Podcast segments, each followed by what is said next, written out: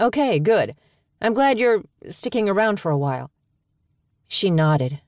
So, yeah, I'll probably, you know, see you. Yeah, you will, he said. He was holding open the curtain by then, and she turned and walked across the bar, through the bat wing doors, and then right out the bigger doors to the outside. Joey resisted the urge to jump up and click his heels. Hot damn, Emily Hawkins, right here in Big Falls. All of a sudden, Joey McIntyre was the furthest thing from bored. Joey McIntyre hadn't changed a bit. That was what she'd thought when she'd walked into the tacky cowboy saloon. Hot hometown honeys dripping from him like a rich widow's jewelry. He'd always been a player. She ought to know he'd played her like a fiddle. A willing, stupid, naive, starry eyed fiddle. Yeah, that. Until he drove the bow right through her heart. Doesn't matter. She walked up to her van and unlocked it with the key fob. As always, before she got in, she took a second to love the thing. It was glossy black with dark burgundy swooshes, and there was a very bat signal like logo on it, unless you looked close enough to notice it was a winged V in a white oval.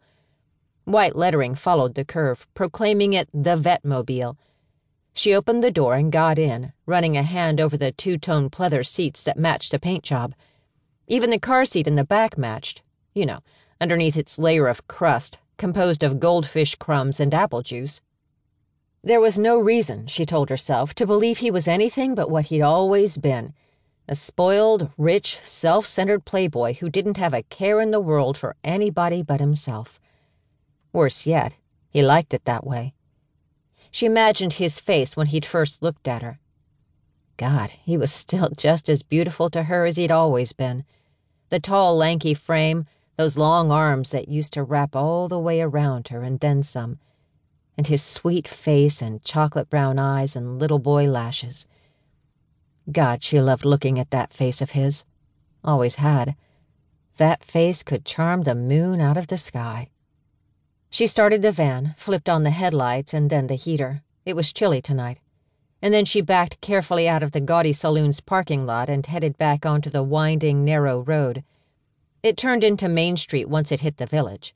She didn't have to go that far, though, hanging a right onto Church Street and then past the little white church with the big red doors and on up to the B&B, uh, make that boarding house, where she was staying.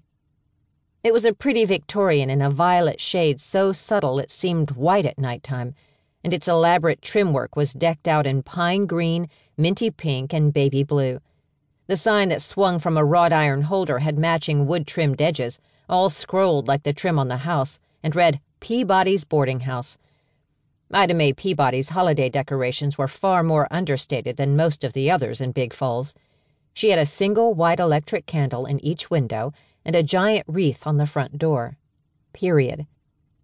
Emily shut off the van and hopped out.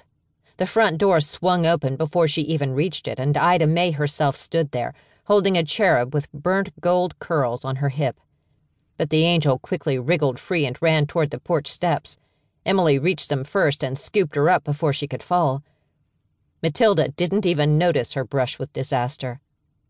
You're supposed to be asleep, young lady, Emily said, closing her eyes and just inhaling the smell of Tilda's hair. The mm-hmm. greatest smell in the known universe. I waked up, Matilda said. I'm sorry I wasn't there. I had to see someone. Was it Santa? No, honey, it wasn't Santa. Matilda pouted. But we have to find him and tell him so he'll be able to find me. And we will, I promise. Tomorrow? Tilda asked. Yes, she promised. Tomorrow. Tilda hugged Emily's neck a little tighter. I love you, Mommy. I love you too, baby.